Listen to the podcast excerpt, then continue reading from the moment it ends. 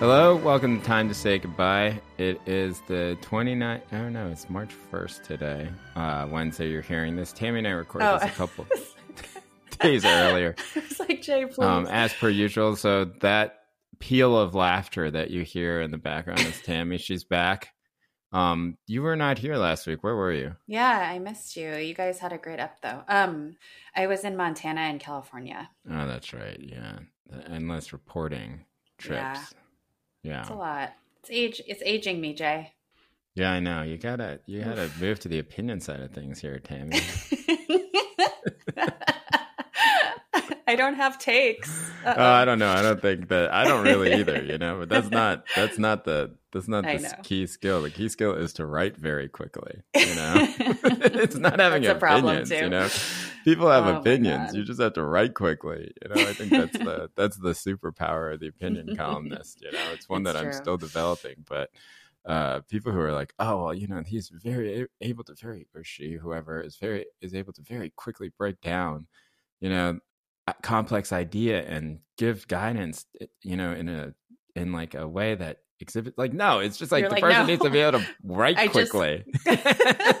Just pumping it out between babies. all that's great in conversation you know like there are people whose conversations i have like that but opinion columnists are just like well you know it's uh some of that is true you want a brain behind it but You for also that just brain to gotta- be timely they have to write quickly you know?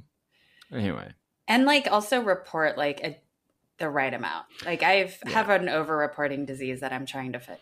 Yeah, I know. That's that's called that's called the immigrant mindset. Is that white supremacy culture? yeah, that's white supremacy culture. You're caught up in white supremacy culture. I've been there before, you know. And Oh like, oh, man, oh, I don't know if I can get out of it. So anyway, so, reporting is much better than take culture. You know, you need. so you're rep- fighting the man by going onto the opinion side. You're like- exactly. I'm fighting white supremacy culture. but you're right. There needs to be some baseline of reporting. I agree to at least give Which the, you do. Yeah, I Which you do. do, Yeah. yeah. Put the arm around the the idea is put the arm around the reader and say, listen, you know, here's Yeah. four new things that you didn't know about. And here but they're in the same ballpark as this thing that you do know about, you know? And here's how these four things are relevant to this thing. But I totally agree that the thing that matters the most is being able to do that quickly. You know, or else the moment passes and then you're Yeah. just a out lot of of luck, pressure. you know? So you're Yeah. back at work now. You're just are you Yeah. off parental leave? Okay. Welcome yeah, I still have. I'm saving five more weeks Oh, here. okay. Um, I'm getting it down on wax so that the Condé Nast HR is aware. There's still five more weeks. Still five more weeks. Yeah, I got five more weeks, but Okay. um, I I wanted to split it up for a variety of reasons that are boring. Yeah. But um, okay, we have our fir- we have two topics today. The first is uh, something that you have done some reporting about, so it is good that you have done this reporting. But um, we did an episode with Nick Worst, who is a train conductor and somebody who works in on the labor side of of uh, of the railroad industry. Right, this is somebody who you had talked to, I think, in some of your work as a reporter. Right, Tammy, is that right? Mhm. Um, and uh, since then, you know, that was right after the derailment had happened and right after that gigantic fire cloud had gone out. And it was around the time, I think, where there was some like attempts to minimize what had happened uh, by a lot of people. Mhm. Right. And since then, this thing has turned into somewhat of a predictable, but I think very wildly interesting political disaster. Right? um, and that, um, how to describe this? Okay. Well, the first thing is that it did seem like a lot of the minimizing was done by Democrats. Right. And, um, most especially Pete Buttigieg, the De- Department of Transportation Secretary, uh, who is, you know, not this podcast favorite person, but like somebody, he's his thing was like, and I don't think that he's factually incorrect about any of this, but he's just like derailments happen. There's going to be more of them that happen. It was too right? flip.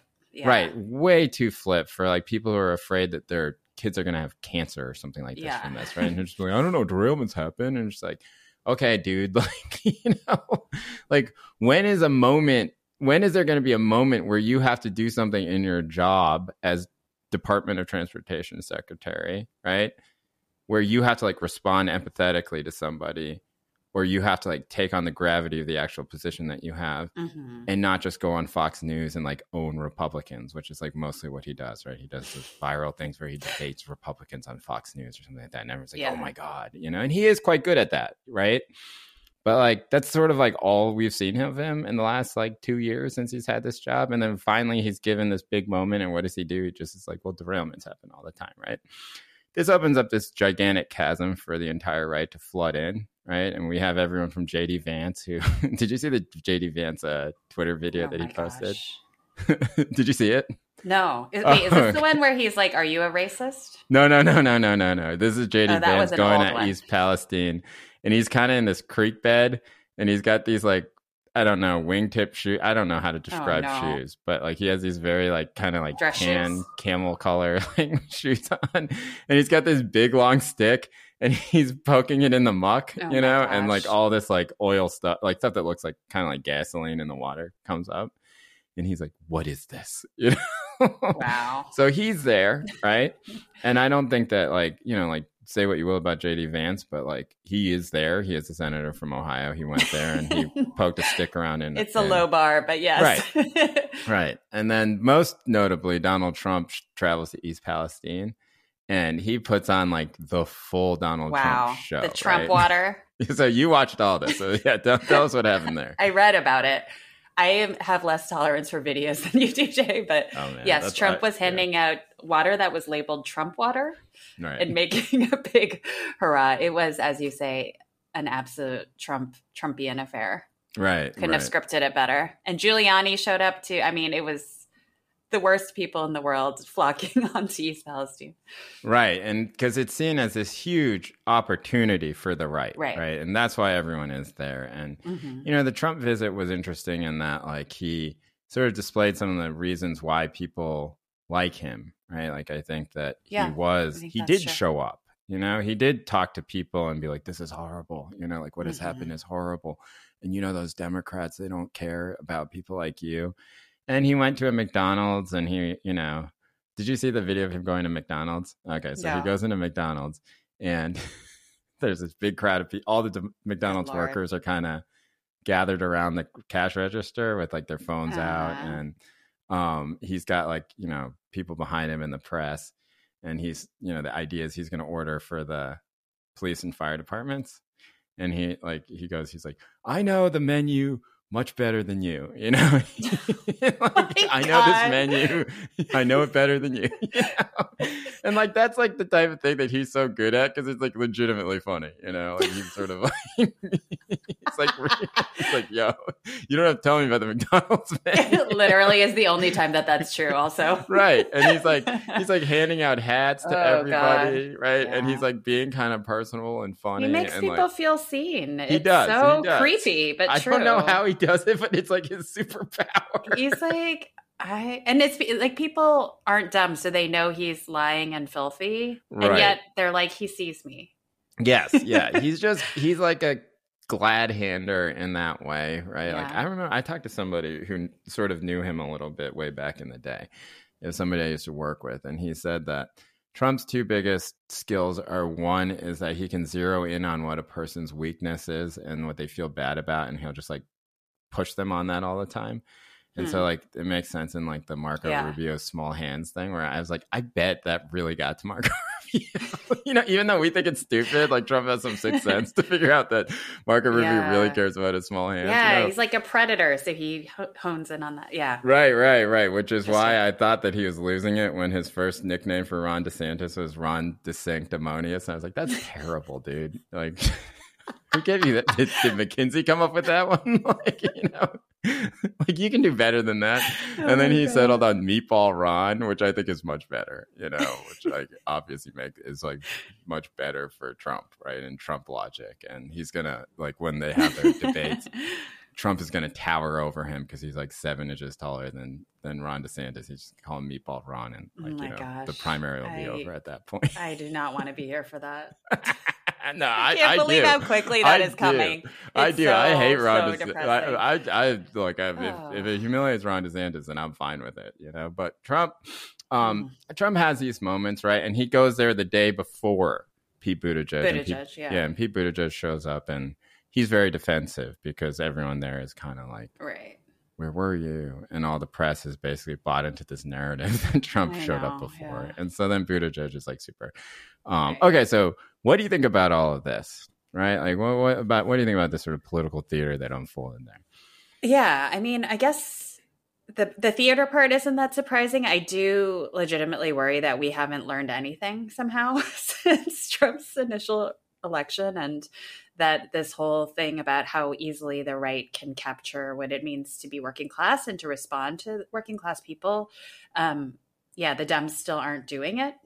And um, I know we've talked on the show about the different things that Biden actually has done kind of well in terms of labor policy. And yet we're still kind of not laying claim to that on the Democratic side. So, Right. you know, you have this situation where it was funny. Hayes Brown wrote a defense of Buttigieg in MSNBC where he reads the the transportation code to say that Pete Buttigieg really isn't responsible and doesn't have that much power to change things. And it's like, okay, fine, but we still don't get it. Like we still don't get Right. the way that people perceive this. Like it's a train accident, so the transportation secretary has to come out and say something about trains, you know, that like makes people feel understood and um Right, right. Yeah. And it's it's like this weird thing that he's done because uh Buttigieg's response, and I think this is a very him type of thing, is to go on the offensive and say that Yeah. Trump actually is the one who it was under the Trump administration that all these things got deregulated, which is Obama true. regs. Right, Yeah. which is true.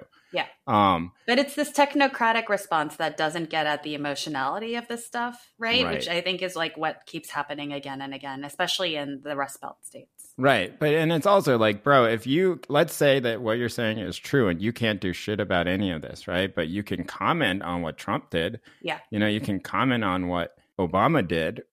So why don't you comment on what Biden should do? Mhm. You know, like you do have that power, you can talk, right? Like you do Mhm. have a like you have some influence in the in the cabinet, right? You have some influence in your position even if even if you feel like you can't do anything about it, like you know, like it doesn't really work when you're just criticizing the one person and something you have nothing to do with, and then not criticizing the current thing in which you have nothing to do with, right? Like Right. it just doesn't really track. Yeah. But I agree. The bigger problem is that there's no emotionality to it. So, like, um, I don't know, like what, like. What would be a better message? Do you think? Like, how do you think if you're Pete Buttigieg or if you're one of his advisors here, right? Like, how how do you sort of handle this? Because I agree with you. I think this is a Mhm. disaster for many reasons. Mhm. And I think it is a disaster because it plays so deeply into this idea that like it, it hits all levels, right? The first is that like at a very basic level, these people don't care about people in places like East Palestine, Ohio,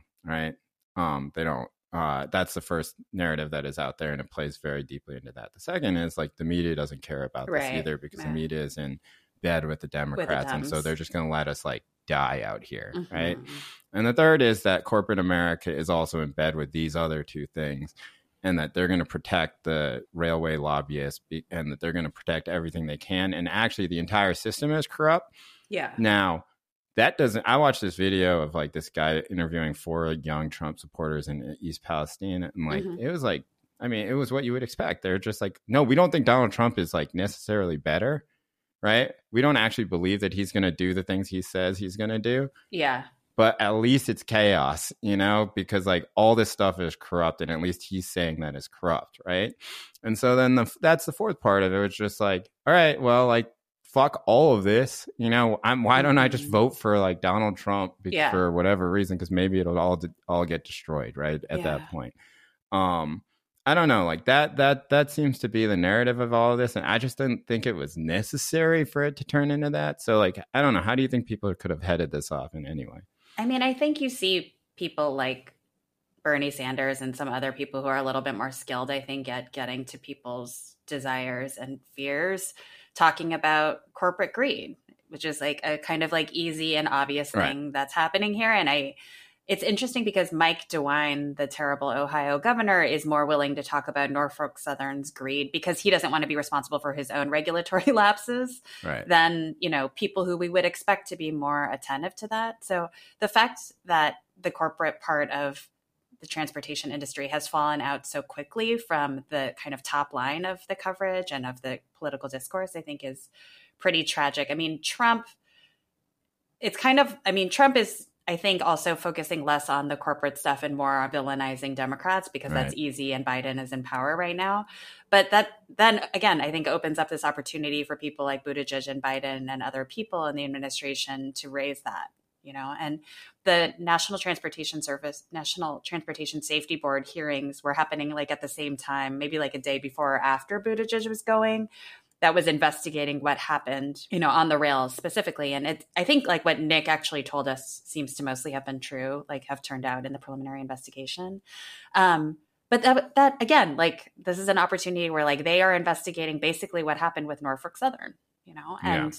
And so why not just raise that and just continue hammering on that in the way that the economy works? Like I think there's no one more than Ohioans who would get that and respond to that, given what's happened to their economy.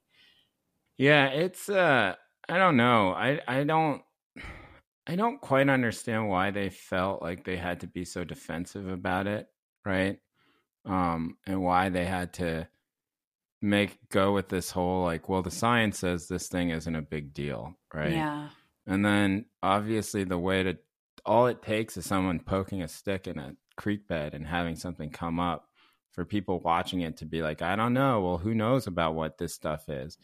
which is mm-hmm. coupled with the entire like history of industrial pollution, air pollution, all this sort exactly. of stuff, right? Like being like, oh yeah, it's fine, you know, right? And, and suddenly, like a bunch later... of kids have like imp- like can't read, right? And then they're yeah. like, oh yeah, it's because this is actually a Superfund site. Sorry, you know, like mm-hmm. who trusts any of that stuff, right? Like right. it doesn't matter what side of the uh, the like that is actually something that is politically universal that you don't trust when a corporation tells you that everything is fine after they blow some shit some shit exactly. Like you have to be the dumbest person in the world to believe that, you know, or you have to be the most credulous person. The only people who believe that, I bet, are like upper middle class, like technocratic people. I was going to say people who've cities, never right? seen the government fail actually for them. Yeah, you know, yeah, yeah, yeah. yeah but that's yeah, like yeah. two people. right, right, yeah, yeah. It's like it's like ninety percent of the media, though, you know. But like, still, oh, it's oh, like no. you know, like I do think it's like it, it, you're just like, well, I don't. How is this the position, right? Mm-hmm. And then you start to question. Everyone starts to question. Oh well, it's because of the lobbyists, right? Or it's because right. of like the Buffett the and, yeah. right because of the the sort of contributions that they're giving, right? I don't know if any of that is true. I know. But the narrative makes more that narrative makes much more sense than actually believing that all of this is going to be fine. You yeah. know, that like there's nothing to see here. So I don't know. I don't think they're actually going to do this, and so I think it'll be okay. But the thought that I had that coming out of it was that I actually think that the GOP for a very long time, for right now, is like in a lot of trouble. Like I think that this red wave that didn't happen has Coming kind of freaked everything out, mm-hmm. everyone out, and I think that DeSantis being like sort of the heir apparent to Trump is actually a problem because all he does is stupid culture war stuff that nobody actually really cares about. You know, mm-hmm. like it's like, oh, the, he's very good at freaking out the media, but it's like, does anyone really care about AP course curriculum? Like who who gives a shit about that? I have two kids. I don't care about that. You know? and then when he says stuff like, I'm going to cancel all AP classes, and people are like, uh, no, you're not. you know, it's like, who, like, who is that for? You know, like, nobody wants to cancel all the AP classes, you know, and like, good luck, you know, like, uh, good luck in like the suburbs of Philadelphia or wherever you need to win by doing that. You know, like, what are you talking mm-hmm. about? Like, you're like, nothing you talk, you're talking about is real.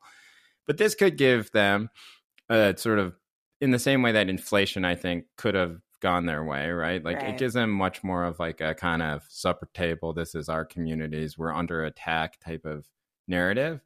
And that like whatever, everything from, you know, in the end, it'll always just be like, well, the globalists are trying to do X, right. Y, and Z, right? But they can, they can sort of say it in like, this is the America that everybody forgot. Like this is what's been left behind, and sort of this almost like Sam Quinones type of way, right? Like it's it's similar. well, it's similar to the. I only mean that in that it is a similar narrative to the one around the right. opioid epidemic, yeah. right? Like none of these people they only care about wokeness in the media. They care yeah, more about whether or not, die. like, yeah, yeah did Beyonce win a Grammy? Who gives a shit? These people are dying, right? Like that type of narrative is very powerful Sometimes I feel that way. you know? For sure. right. Actually, not. Um, and that like. but do you think the, somebody like DeSantis is using that as an entree, but eventually they're going to come around to some of this stuff? Or no, I don't think so. Because I really, think yeah, because I think he's one of us. You know. Like he, he, went to Yale. He and I overlapped in college, apparently. Yeah, of course you did. I learned that later. I was like, wait, he looks like he's 20 years older than me. Or or maybe I look old and I don't know it. No, no, he's one of us. Him and Hawley, all these people, like, you know, like they don't have an actual base to say any of this stuff. But Hawley's you know? the one who I thought was kind of trying to prototype this whole thing about Republicans are for workers. Yeah, but I don't know. I just don't think he did a very good job about yeah, it. Okay. But like DeSantis is just like, I don't know like you know like people are saying oh but he comes from like his parents are more working class or whatever and he know? went to the military and yeah and yeah. then just like no i don't know. That's actually like a lot of people who went he's he's just one of us you know? He's like a middle class person who went to ivy league institution and now is not middle class right? Like or whatever. Um i don't think that he'll do it but jd vance did it you know? Like jd vance could do it right? Because yeah. jd vance has built his own his whole persona around this sort of mm-hmm. stuff yeah. So i don't know. I just found it all um, somewhat dispiriting in terms of like, why can't we just do the easy ones? I know. right. Right. And then you just answer the answer is very obvious, which is, you know, that there is a lot. It's the same thing with like Cuomo and the nursing homes, right? Where it's just like, oh, well, why can't you just do this thing? And it, the answer is just like, oh, actually, he the charges of corruption and the way the influence that the lobbies do have on this guy are actually pretty real, right? Mm-hmm. And, um, now, does that mean that th- that isn't true of the Trump administration? Or of course, it doesn't mean that, you know. But it just means that like your hands are tied in a way that uh, is always going to be dissatisfying. And since the other side doesn't really care if they're also conflicted, they'll they'll just say it anyway, you know. Yeah, it puts you at somewhat of a disadvantage there. It's interesting right now too because um, I don't know if folks are following, but Marty Walsh, who's the labor secretary, is going over to the Hockey Players Association. And so they're trying to recruit a new labor secretary. And the person who really should get it is Julie Su, who was the California labor head. And she, mm-hmm. she um, became famous because she was, I don't know if she's Korean or Chinese. I should know, but I don't. But anyway, but she made her career. Like, you can Google it. You can yeah, uh, yeah. share you on my Korean or not spreadsheet. She's amazing though. Like a bunch of years ago, she she came up by um, representing um, workers who were enslaved in the uh-huh. garment industry. Anyway, but there's all this talk about how she's not going to get it because she's too radical. And, really? You know, what about and her so we'll see radical? what happens. I know. Well, like, I don't know. I mean, too pro worker, too willing to actually use the mechanisms of government for workers. Mm. And you know, I think it's it's very telling that yeah, Biden can't I guess like really lean into this whole thing about he's the be- he's the most pro labor per- president in history or whatever. Like mm-hmm. everyone said that some of the stuff he's done actually proves that, but he can't actually like do it.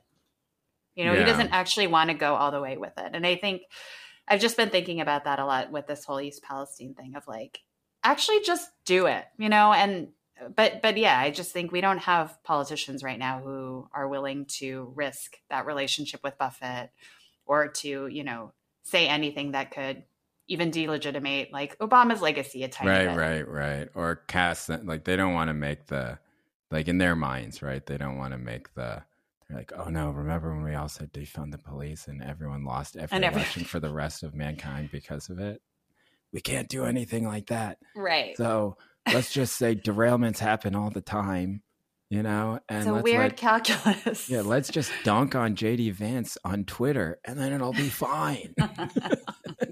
oh Meanwhile, JD Vance, is, so you know, you got to see this video. It's very funny. It's literally the, him. It's literally a stick in the mud. He's wow. wearing high waters, which I, you know, or whatever. Like it, they, it looks like yeah. it looks like capri pants that he's that's wearing, right? He, or either that, or oh, like, that's what you mean. Oh, wow. Yeah, he's like tucked his pa- his uh the bottoms of pants into his socks or something like that, right? And he's like standing in his creek bed. He looks so oh unnatural, and he's got this gigantic stick. Oh my god!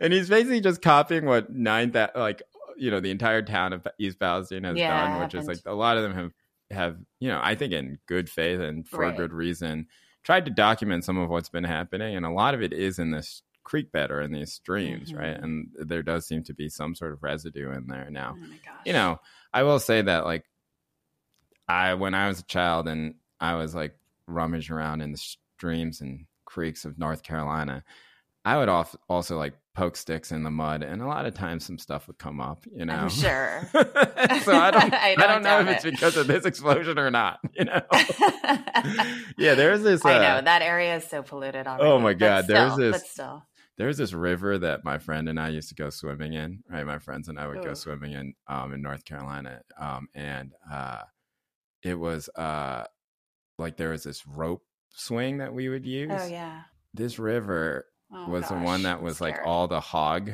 hog farm runoff one that got super famous with Pfiesteria. Oh my god, And like there's I remember there was this like experiment that this woman at I think it was like scientists at NC State did it where she had like a tank of Pfiesteria and she put her hand in it for a day or two and her hand got all withered. oh my something like god. Wait, what is Pfiesteria? Pfiesteria, I don't know. It's some sort of thing that you're not supposed to swim in.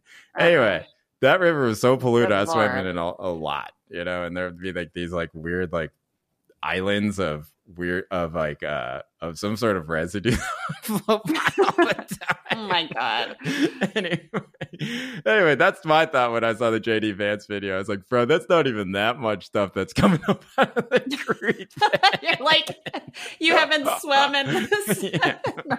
Where do you think you are? Like, how Oh many hog farm, farms are upstream from this creek, right? Like, and how much pig shit is is running off of it every single day? disgusting. Oh man, but I'm fine now. It's fine. You know, maybe who knows? Yeah, I just have several mood a lot. disorders. That's right? all. Yeah, exactly. Um, All right. Anything else about this? I don't know. I, I No. this is the most imp- I, in my mind. This is the m- most important story in the country right now, and uh, I just find it strange that I do find it somewhat strange that like there hasn't been an organized response yet around it. Um, maybe don't send Pete there. You know, I don't know. I guess he had to go. I wonder if Biden will show up there soon. I don't know. Seems kind of late now, but we'll see. Yeah, I know. Maybe they should send Kamala. Did Nikki Haley go yet? Because she's on the trail now too. oh no, Nikki Haley. She's going to be making a stick video. Oh no, Nikki, Nikki, Tulsi Gabbard, Tulsi Gabbard there is flying there right now with a gigantic. Oh my she- god. she's gonna poke a surfboard down in the creek and just be like, "Listen, this is not in Hawaii. In Hawaii this is not." um, yeah, she. Um, I don't know. It's Oh, it is very powerful image though. I think. Mhm. Um, and also, like, I don't like maybe I am being an alarmist here, though. I just don't believe that there's no environmental effect for these people to have this happen near them. I think everyone agrees with you. It seems completely unrealistic that this would be fine and that the evacuation of a few hours is appropriate. Yeah, yeah. Like at the very least, I would say that there's a lot that's still unknown. For you know, sure. and um, I don't know. I just think reasonable people all think that, right? And it's just weird to like have this shoved in your face when you know we have, an, like I said, we have an entire history of things not being okay in the end, right? Yeah. Um, okay. So the second the second thing that we want to talk about is Tema Okun, who is uh, for those who don't we we used to talk about this type of thing more when Andy was on the podcast because it was sort of in his wheelhouse. But we haven't Mhm. talked about it as much. I don't know why. I don't want to do you have any theories on why? Is it maybe it's not as big of a deal to me and you? I don't know. What is it? Yeah. I don't know. Maybe we do think about it a lot, but maybe we've, I guess I feel sometimes like we talked about it too much and maybe now we've had Yeah. a break. Yeah. Yeah. And also like when Andy was on the show was when like Robin DiAngelo was like at the yes. I think like the proximity to the George Floyd murder was definitely when Right. where the stuff was in the air too. So I blamed Andy for something that was much more about the world. Sorry. Andy drawing us into identitarian like, politics. Andy, Andy, and his Oh. and his obsession with knocking down identity politics, you know, but not me and Tammy. We're cool. Um, Tema Okun, I, it, yes, it is Tema Okun. And you know why I thought this? Because I think she's from North Carolina, and I went to school with this Mm. kid named Joey Okun, and Oh, um, really? I remembered I was trying to figure out if Joey Okun was Tema Okun's son. You know, and I was like, did, did I grow up with Tema Okun? But no, it ends up not. I just thought because it was like an uncommon name, right? This I've never met another Okun in my life. Yeah, that's maybe they're related in some sort of way. But um, Tema Okun, for those who don't know, is the author of uh, Characteristics of White Supremacy. And I think that the way, and the best way to sort of characterize this is to say that when people talk about things that they're mad about in terms of wokeness, right, or if schools going overboard or diversity training saying crazy shit, what they're really talking about is this document. Right? It has this amazing yeah. power. Now, in defense of the people who are mad about this stuff, the reason why this document is so known to all these things is because it is actually quite ubiquitous in these types of spaces, right? Like they do yeah. show it at school board meetings. They do, they do, like people do read it in, in education school. It is discussed when people are writing curriculum, like anti-racist type it's of so curriculum. Bizarre because right. it's so thin. So thin, eight pages, and it's not even sentences. Yeah, it's bullet points. Sorry, it's a pamphlet. Yeah, yeah. Oh, anyway. I don't know. It's a good, it's a good lesson.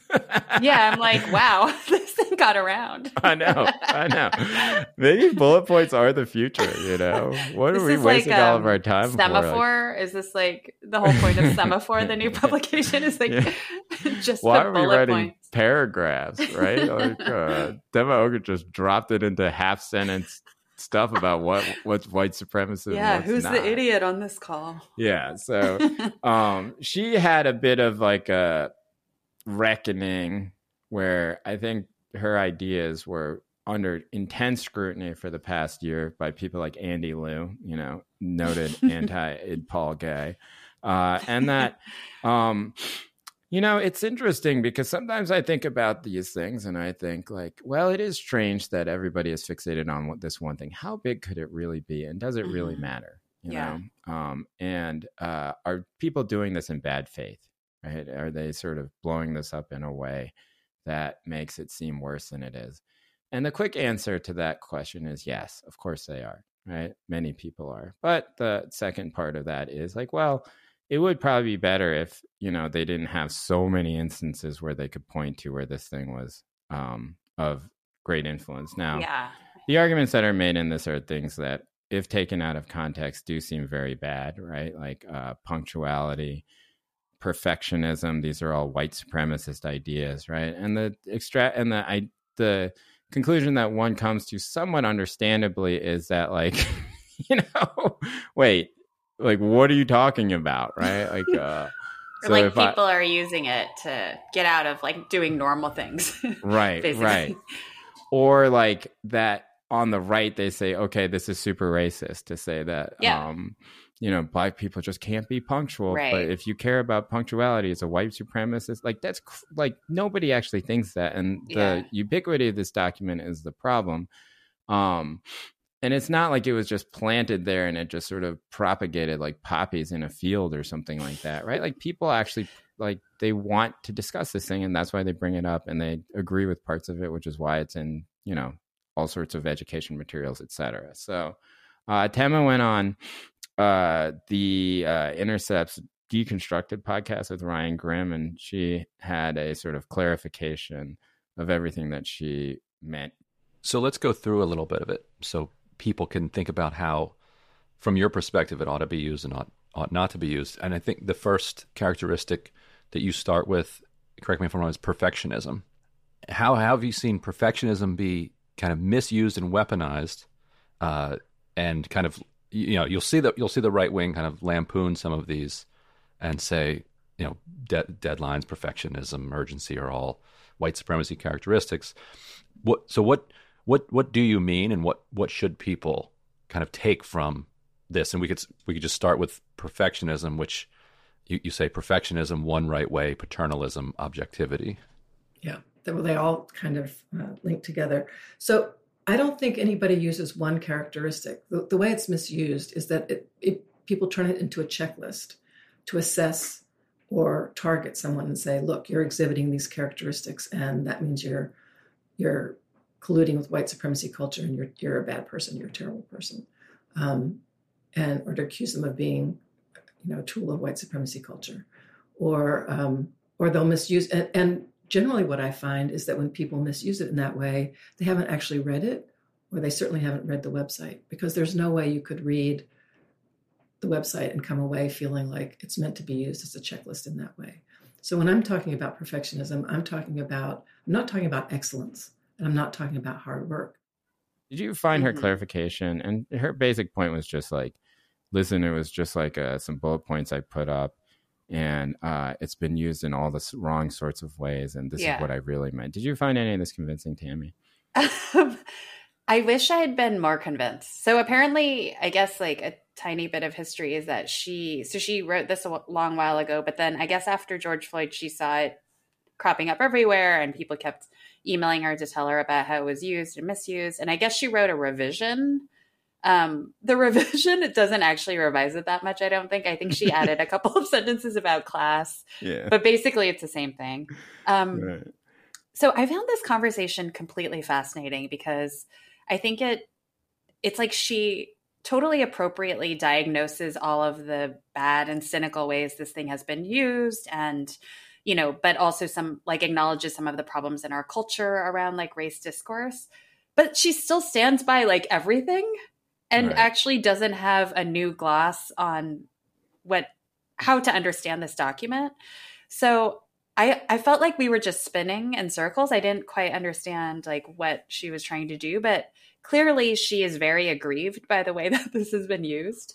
Oh yeah. Um, her full throated defense of DEI culture and the DEI industry, I found fascinating too, because that clearly is why the initial, like, that's responsible for the initial popularity of this document, maybe followed by the Fox News, you know, reliance on the document. But, but somehow she still thinks like all of this stuff is mostly true. And I think a thing that it, the conversation really left me wondering is like, which I think you and I have talked about probably a nauseum, but without like a really clear answer is like, why are people so obsessed with using the term white supremacy?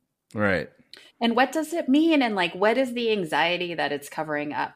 Because it clearly is not a really ac- it's not doing a lot of work in this document or in our lives. I know. I you know I had this like I, I feel I feel two ways about this stuff. The first is that I feel that I think the left in general or progressives or even anyone left of center is a little bit too quick to cut bait once the right starts using a term derisively and you know kind of claims it right like it feels a little bit like the opposite of what happened when remember in the 90s when people would just like claim words like marginalized groups would be like i'm claiming that right, right.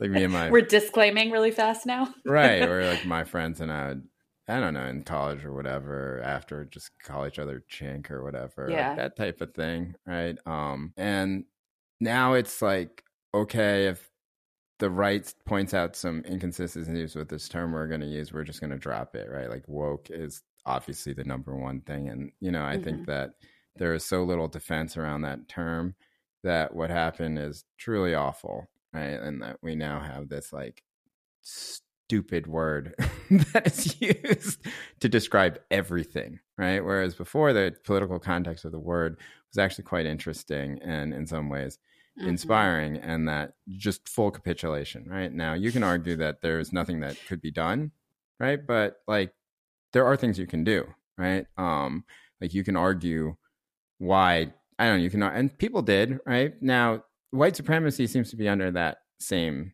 right uh assault right now Oh, now yeah, it doesn't mean that's that it doesn't mean that the right is going to start saying, "Oh, well, that's white supremacy culture" or something like that, in the same way that they use woke, right? But I do think that it is being phased out of a lot of because racial it's discourse. become so meaningless. Yeah. Yeah, because I think that the critiques of it that you pointed out are true in some ways, Mhm. right? Now, um, that's just my baseline objection where I don't want to be pushed into doing anything really, and so sort of resist being like, no, Fair enough, yeah. right? But on the actual, but partic- also it's like white of it, supremacy versus white you. supremacy culture. You know what I mean? It's right. like like we know there are white supremacists also. So the, there's all these like differentiation. Like the right wing definitely is not trying to like play with white supremacists because right, they know that a lot of them are white supremacists. right, right. But this right. is something else. Yeah, it's interesting. Now, the thing that I found very interesting about the Tema Okun art, uh, interview with Ryan was that, like, um, she basically says every single example that she comes up with, and it seems like her entire life is going to diversity corporate trainings. And this is also or true of- nonprofit. Or Yeah. nonprofit, right? Yeah. 501c, whatever, like that Mhm. world, right? Yeah. Um, very Exactly. similar to Robin DiAngelo, by the way. right? Definitely. I think that- they're in the exact same world. Right, Yeah. right. And that you and I both know this world quite intimately, I think, right? Yes. Um, which is a nonprofit world of people who are sort of given consulting jobs. None of them are rich, right? Like, I mean, I don't know. Like, I imagine Tema Okun is not rich. Robin DiAngelo might be rich at this point, but like, you know, like it's not like people are like buying.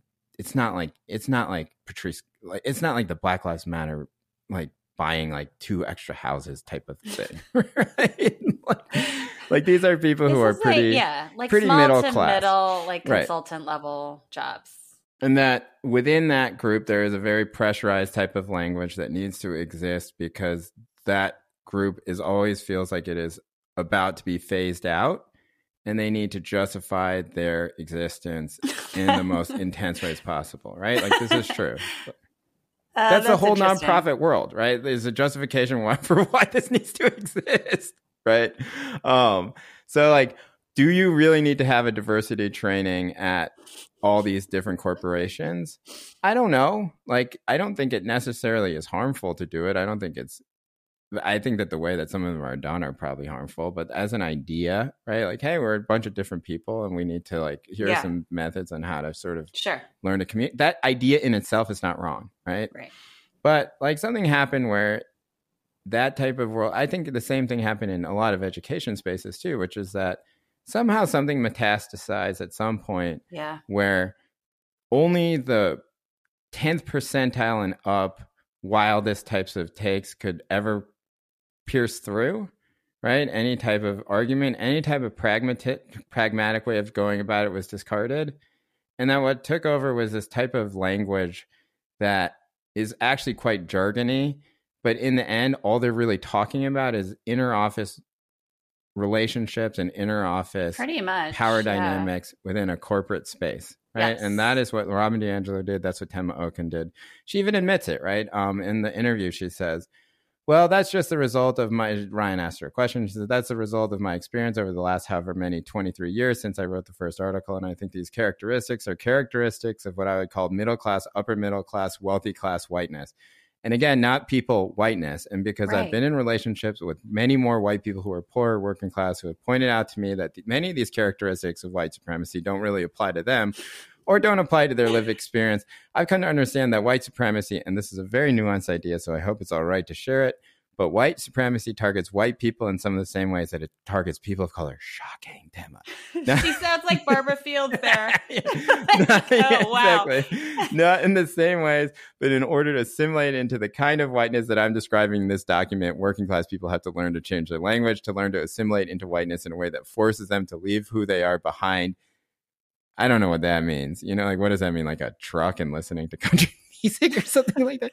Pieces of uh and I think Kinda, yeah. that's what think whiteness what does and so it certainly does it to people of color it also does to working and poor people so like you know here she is just admitting that like the tenets of white supremacy are just for But like she's so attached to the people. word that she still has to use whiteness. Right, So at that right. point, what I mean, so so she's she admits in what you just read that basically she's talking about, I don't know, some sort of like elite corporate culture. right But Yeah. but there's a difficulty talking about that. So is this just the classic American thing of we don't know how to talk about class, so we make everything about race, yes or is there something else going on? I mean, it's because we're obsessed with it and we keep doing it. Well, I think like from our perspective, right? Like the way that we can think about it is this, which is that the way and um I think that you and I both get somewhat at least like raise an eyebrow when somebody says like Asians are white adjacent, Asians are white Uh, adjacent. yeah. Yeah. And I'm just like, listen, like you gotta I know what you're kind of saying, but you gotta figure out a better way to describe this thing, you know? and what they are saying is that some Asians, East Asians, assimilationist East Asians of a second generation who came over on H 1B visas or whatever, grew up in suburbs and went to elite schools. Sometimes, you know, those people are bullshit, you know, and I'm just. but that takes too long to say, Jay. I know, I know. But listen, that's what they're saying, right? And they're bullshit in the Oh same way that, like, uh, upper middle class, meritocratic, uh, wealthy white people are bullshit. And I'm like, Yeah. that's true. You know, Yeah. that is true. I know many such Asians, and they're fucking bullshit. You should just call everyone. Yeah. It's just Guess what? I bullshit know- people. I know a lot of people of all races who are Exactly. who are in that same Yeah, economic exactly. and educational bracket. They're all fucking and they're Right. also bullshit the same way. and so, like, I think it's like I do think it's like a terrible language thing that has happened, and I do think that like one thing that is I, I just don't know where we are with it because I Mhm. actually do still think this is like the lingua franca. uh, Is that the right term? This is like the this is like the the language of this 501c space, right? Of this nonprofit space. It is still like this. Um, it is definitely the language of education people, right? Mhm. And it is the language of people who do stuff like corporate diversity seminars. Now, the Mhm. last one I don't care about because I don't think that's a big deal. But education in the nonprofit space are kind of a big deal, right? And um, I just don't know if it's ever going to get shocked out of it because Tema Okun has now been dragged through the mud national by everyone. You He's know? like pleading on the podcast, like, please don't misuse my idea. And I'm like, how about you just trash the idea if it doesn't work anymore, you know? right, right, right. Her revision. We'll put the revision in the show notes, but it is funny. You're right. It's like the It same really thing. is not different. She just adds like- the word class. Also, she was saying, I mean, in the thing you read, she was basically like, yeah, in the last 10 years, I've run into working class white people who corrected me. And I was like, you didn't meet a working class white person until you were 60 years old? I find that really like, hard to believe, though, this given is where so she's wild. She's like from like hold on, let me look it up. But like she's like definitely not like from the rich part. I mean, there are no real like rich people parts of North Carolina, you know. But like she is not from like um Well, I hmm. don't know. I mean, somehow in her trajectory, it happened that she wasn't running into this problem of this being interrogated by poor white people. Oh and that is very strange to me, you know? Oh yeah, I take it back. You know what? Maybe she is my friend's or not my friend. This guy knows. The guy's. I have to say, though, like, so I think, like, in addition to this. she this is being, from Chapel Hill. Oh my god, yeah. I think, in addition to Okay, so I take it back. That is the rich. That is a rich. You know, if there is a rich place to be from North Carolina, it's that. Yeah, go ahead. So I think like in addition to this being used in like 501c3 spaces and the corporate sector, I have to say that I so recently I was sitting in on a worker training and something like this came up and I was really it was interesting because the the seminar was basically a training for workers to understand like the conditions of like capitalism Yeah. which is totally appropriate for like a union training like that makes a lot of sense um it started off it was a really multiracial group of workers a lot of white people black asian latino like everyone and it started off very unified where they were dissecting capitalism and learning about different economic concepts hmm and then the trainer started talking about racial disparities. And they really lost the room. Like you could just see it on people's faces. Like it just kind of blew up. I don't, I'm not saying that this can never work or that racial disparities aren't real. Like, of course they are. But there was something about the vocabulary that they slipped into when they moved from Right. that kind of universal economic analysis to this particularly, like, I don't know, yeah, sort of DEI ish like language that everyone went blank. And it wasn't just the white people in the room who went blank. Like everyone, right, it right. kind of broke whatever sort of like bonds in the air were starting to be formed. Yeah. And so so like seeing stuff like that in spaces where like that like that is a really important thing to be training union people to do better organizing and and this is like going against that you know and so i don't know i'm that doesn't always have to happen but i feel like i've seen it happen a lot and it's it's really worrisome It's gotten to the point where it feels like a chore, and that the evocation of it in any sort of way will feel like a chore. Right now, I've been thinking about Mhm. this a lot too, just because there is definitely not just in Florida, but in other places. There's, you know, like I think that there's going to be a real cutback of all this DEI stuff at every level. Right now, most notably, it would be the universities because I think that's where the biggest infrastructure is.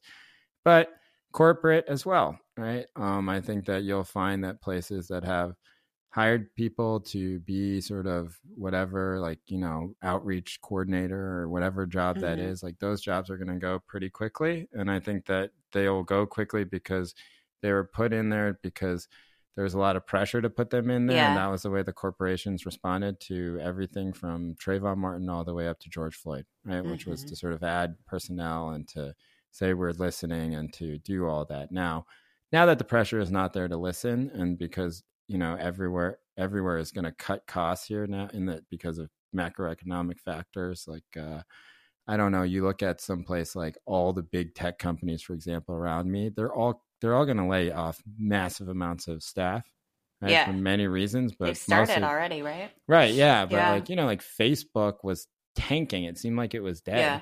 and then mark zuckerberg laid off everybody and then the stock like right. shot back up you know and so then everyone else is just like, oh, you know. Oh and also, say what you will, but like, I was talking to my friend about this, which is like, say what you will about Elon Musk, right? But like, uh, he cut like eighty percent of Twitter's workforce, and the site still works. I don't know. you know? Oh my gosh. no, I'm not saying that he should do that or the no, site works well, yeah. but it runs, you know, and the signal that that sends to everyone else in in the valley is like what Marc Andreessen always talks about, which is like there's like we should cut we should There's just bloat. Cut, yeah, we should just cut everything. I'm not saying that's good. I'm just saying this, that's how these people think, right? Jay's like a McKinsey consultant. yeah, like, listen, Twitter works fine for me, you yeah, know, and exactly. look at Facebook stock There's prices. only two people there, but everything's fine. yeah, exactly. I'm not even on Twitter anymore, so I don't know. Yeah, yeah. Um, but the um, but you know, it breaks occasionally, but whatever, right? So that's their mindset, right? Like yeah, they're yeah. going to sort of get to that. All this stuff, the first thing they're going to cut is this DI stuff, right? Especially here in Silicon Valley where it is reviled. Um, mm-hmm. Um, and what that means is that the people who are cut from these jobs are going to be disproportionately people of color. Totally. Right? Um, and that at some point that is going to become a that data is going to become public or become available and that um you know there's going to be sort of a argument about that or there's going to be some sort of thing about it. And the way that it'll be smashed down is just like oh well that's wokeness you know like uh it's like if there was a black woman engineer then we wouldn't have fired you like that type of thing right? Like this stuff is not necessary. Yeah. All of it is a grift anyway and that'll be the argument right. that has been made and at that point, it seems like it would be very useful to have somebody within the workplace who could, you know, facilitate some sort of helpful conversations about yeah, you these think? so that the few people who are there who are not just like white Adderall addicts, yeah. right, don't feel like the place is hostile and awful, you know. And so I don't know. I guess I just feel two ways about this, which is yeah. the first is that look, I, get that. I have basically made three years now of objections to this diversity, equity, and, and, inclusion type of complex, right? Right, right, right. But at the same time, I just think that like there's it's I'm almost like a reformist about it, mm-hmm. you know? Where yeah, like I just think no, that, that, like there's it's like just, you won't miss it till it's gone type thing, you know? Right, right, and like.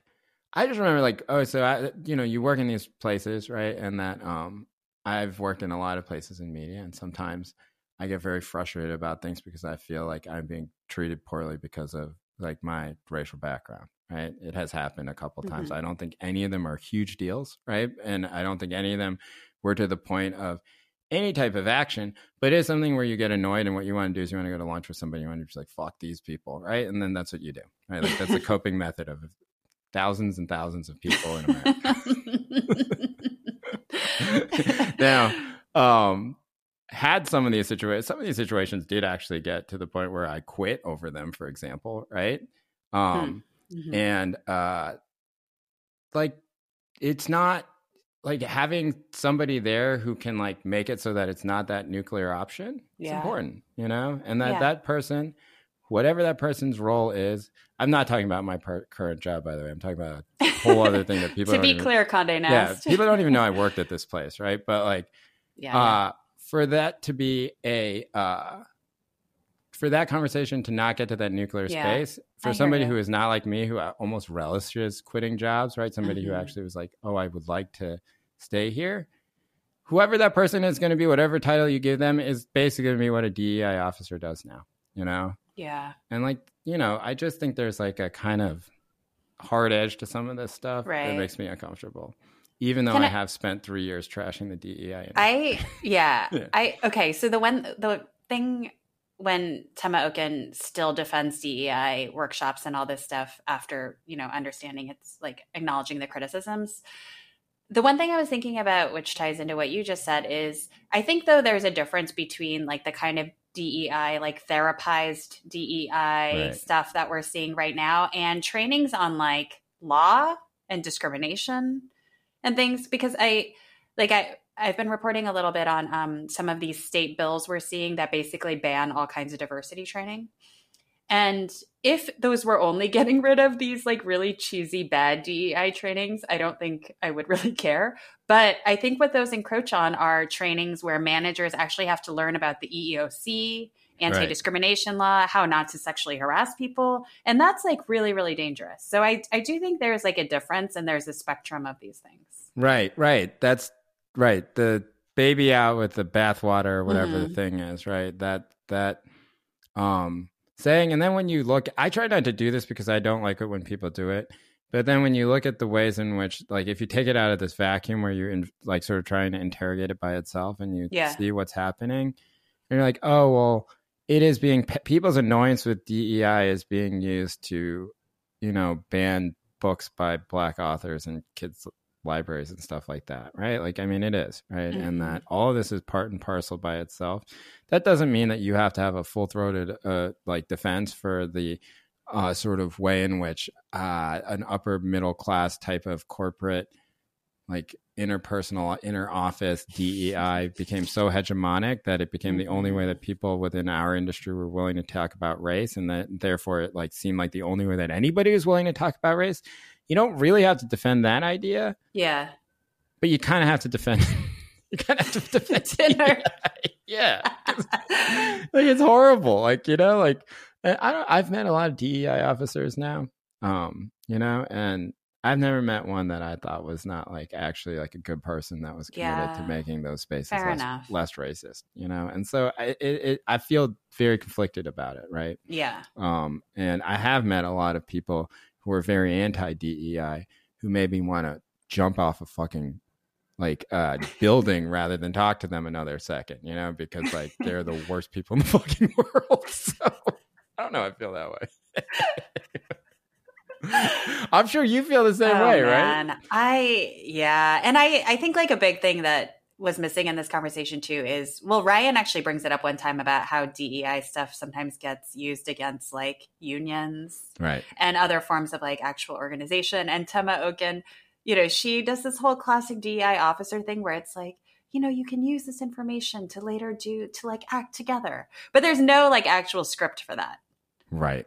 it still stays in the lane of like personal grievance and i don't think she has she doesn't really like have a translation for the concept so that that is like to me like the ultimate failure of this thing Yeah, there's no act, there's no call to action in any of it. It is really still all kind of like, well, what happens if this person says this to you, you know, and um, yeah who should you call? And here is like, uh, here's basically the cops, right now.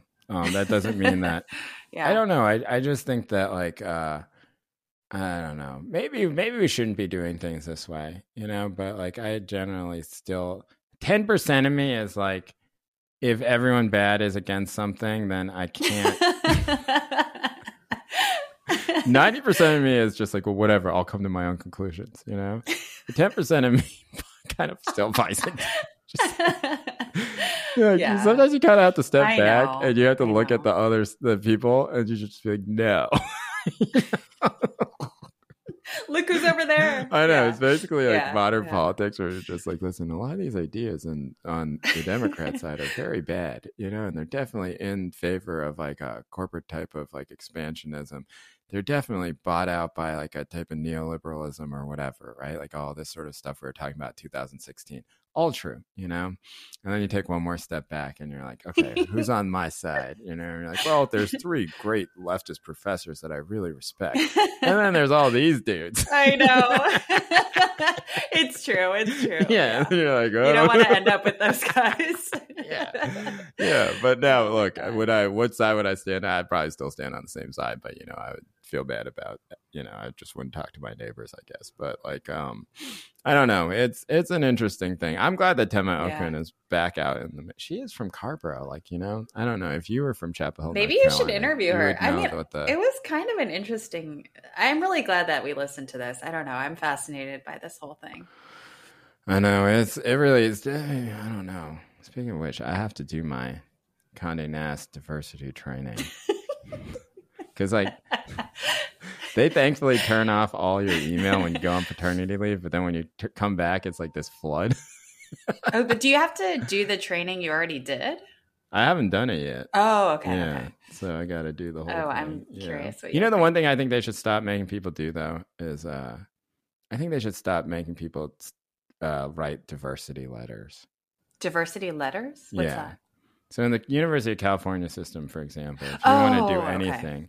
You have to write a Yeah. diversity letter. You mean Yeah. for academic applications, right? Yeah, or anything Okay. really. But like Really? you know, Wow, the okay. idea I think behind it, and this is what I've been told, so I don't know if it's true. And if it's not true, University of California, please don't, you know, don't get too mad about this.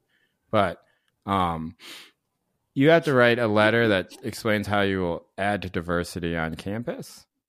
And so I applied for a job at the journalism school at the University of California at, at Cal, right? And um, I didn't get the job, but I was asked to write a diversity letter, and I basically just wrote like two sentences where like I am not white and I will come to campus. That is how I will increase diversity at, at, school, right? Um, the reason why they're doing this is so that the colleges, because they can't use affirmative action, Yeah, that's what I thought. right? It was, like too. it's a way to signal that you're a minority, you know, or that you're that you're not white. But it does feel like you have to sign a pledge to be indoctrinated to like agree that diversity, et cetera, all this stuff is really important. You know, they should probably stop doing. I wonder like what that. you wrote. I did. I just wrote like I'm not white, and I'll just show up. okay. Your journalism school does Oh not have that many that's Asian people hilarious. In its faculty, you know. oh my god. I'll just come, you know. Like I don't know because I was offended that I had to do it, right? Like I was I just see, like like why why are you asking me to do this thing? I don't I like like do I think having a diverse faculty at a journalism school is important? Yeah, for sure, you know, but like why do I have to explain how I'm going to add to that, right? Like I'm not white. You could have maybe you I'm should your have written diversity. about your contrarian viewpoints. You guys are like you guys are a journalism school in a UC, you know? You have a lot of Asian kids, I bet, who are at this school, right? Some of them are going to grapple with how to write about their identity. It's good to have me on board, you know? Like I've done that. like this shouldn't be that hard. Why do I have to explain this to you? anyway, I didn't get the job anyway. Yes. I wonder why. well, I don't know. I was like, I was like, was it because I didn't take the diversity? seat? And then I was like mad Maybe. about it. Yeah, But then you're mad. Yeah, because I was going to Maybe say I'm just not get even more mad about it. I don't know. I mean, I feel somewhat qualified, you know, where I'm just like, I don't know, like I'm probably qualified at There's some There's probably level. a million reasons that have nothing Yeah. to do with the diversity statement, but it's pretty funny to imagine it's because your diversity statement Listen, sucked. that's where my mind went first, right? That's how they got me. I've Exactly. brain poisoned. Just like, oh, it's the wokes. Exactly. oh shit. Oh man, I'm gonna have to go to. I'm gonna have to do some self examination about that. I went straight to blaming the wokes about for not getting this job. Well, yeah. Oh man, yeah. I didn't even get an interview. Classic Anyway, Jay behavior. It was uh it was uh I, I gotta I gotta I gotta deconstruct some of that. I'm gonna Oh read. I'm gonna I'm gonna read uh Look I'm gonna- inside yourself. I will. Maybe I'll call Tema Okun. I'll be like, Are you Joey Okun's mom? And secondly, I've had this very racist response where I blame the Oh wokes my for not God. getting a job, and I'd like to talk to you about how to deconstruct that in my own mind. Okay, that's enough. Um Tammy, is there anything else you want to plug or talk about on this show? no. It's wonderful. Your apartment is really coming together. It looks very nice. Thank you. Um, I really like that asymmetric lamp that you have back there. Thank you. Um, all right. Well, thank you for listening to the show. We do this every single week. Yes, if you'd like to support the show, it's five dollars a month, and you can sign up either at goodbye.substack.com or patreon.com slash ttsg pod. You can email the show at time to say goodbye pod at gmail.com, or you can just find us on Twitter at ttsg pod. Um, let's see. One we have a- announcement, Jay. what's the announcement? Movie night. movie night. We'll be watching Better Luck Tomorrow. Thank you for everyone in our Discord who suggested a movie and voted. Friday, March 10th, 8 p.m. and 5 p.m. Pacific. This is a thing where we use one of Discord's functions and we all watch the movie together and we yeah, talk it's gonna it. be great. Um, and some of our listeners are may, they might be doing in organizing in person viewings in different places. One thing that I think people who are listening to the show now uh, don't know is that our community of listeners hang out with each other a lot. Something I'm still getting used to. It's a little, Yeah. you know, I love kind it, a lot. but abstractly, it's strange to me. it's like we listen to this podcast. You got a you got a taste of it in December. Oh yeah, no, I love all the That people. so I really do. And when I meet them, like honestly, like they're people I would hang out with anyway. Yeah. You know? But I still it's still a little bit strange. So It they're gonna weird, get they're gonna get together and they're gonna watch this movie. Better Luck Tomorrow for those who don't know is uh I don't know what is it. It's like Asian. Clu- It's, It's like intense the- Asian clueless or something like that. Or the That's hilarious. But but with crimes. yeah, I'm trying to think. It's like what is like I don't know. It's great. I love it's that great. movie. It's such a I've classic. watched I've watched it like five times. Every time it's good. I you think it's a perfect one to start this movie club. Right, right. And there's a lot of things to talk about in terms of like Asian masculinity and uh, the, mo- the model minority. The model minority, exactly. yeah. Um, could this movie be made in 2023? You know, or like, I don't know. It's interesting. They're like the. It's like I would say that of all the movies that have been made about Asian Americans, right? That it is the most authentically of a type of Asian American that you find in California yes. right? Like it's like very, very much them. And now it's like a lot of Asian American representation in film is like not them, you know? It's like people who I don't like- know. I'm not gonna say anything about it, but you I was gonna say it's like NYU art students or something. yeah, yeah, which is fun, you know. But I kind of like this throwback type of feel. All right, Yeah. Until next week, we will talk. All right, bye. Bye. One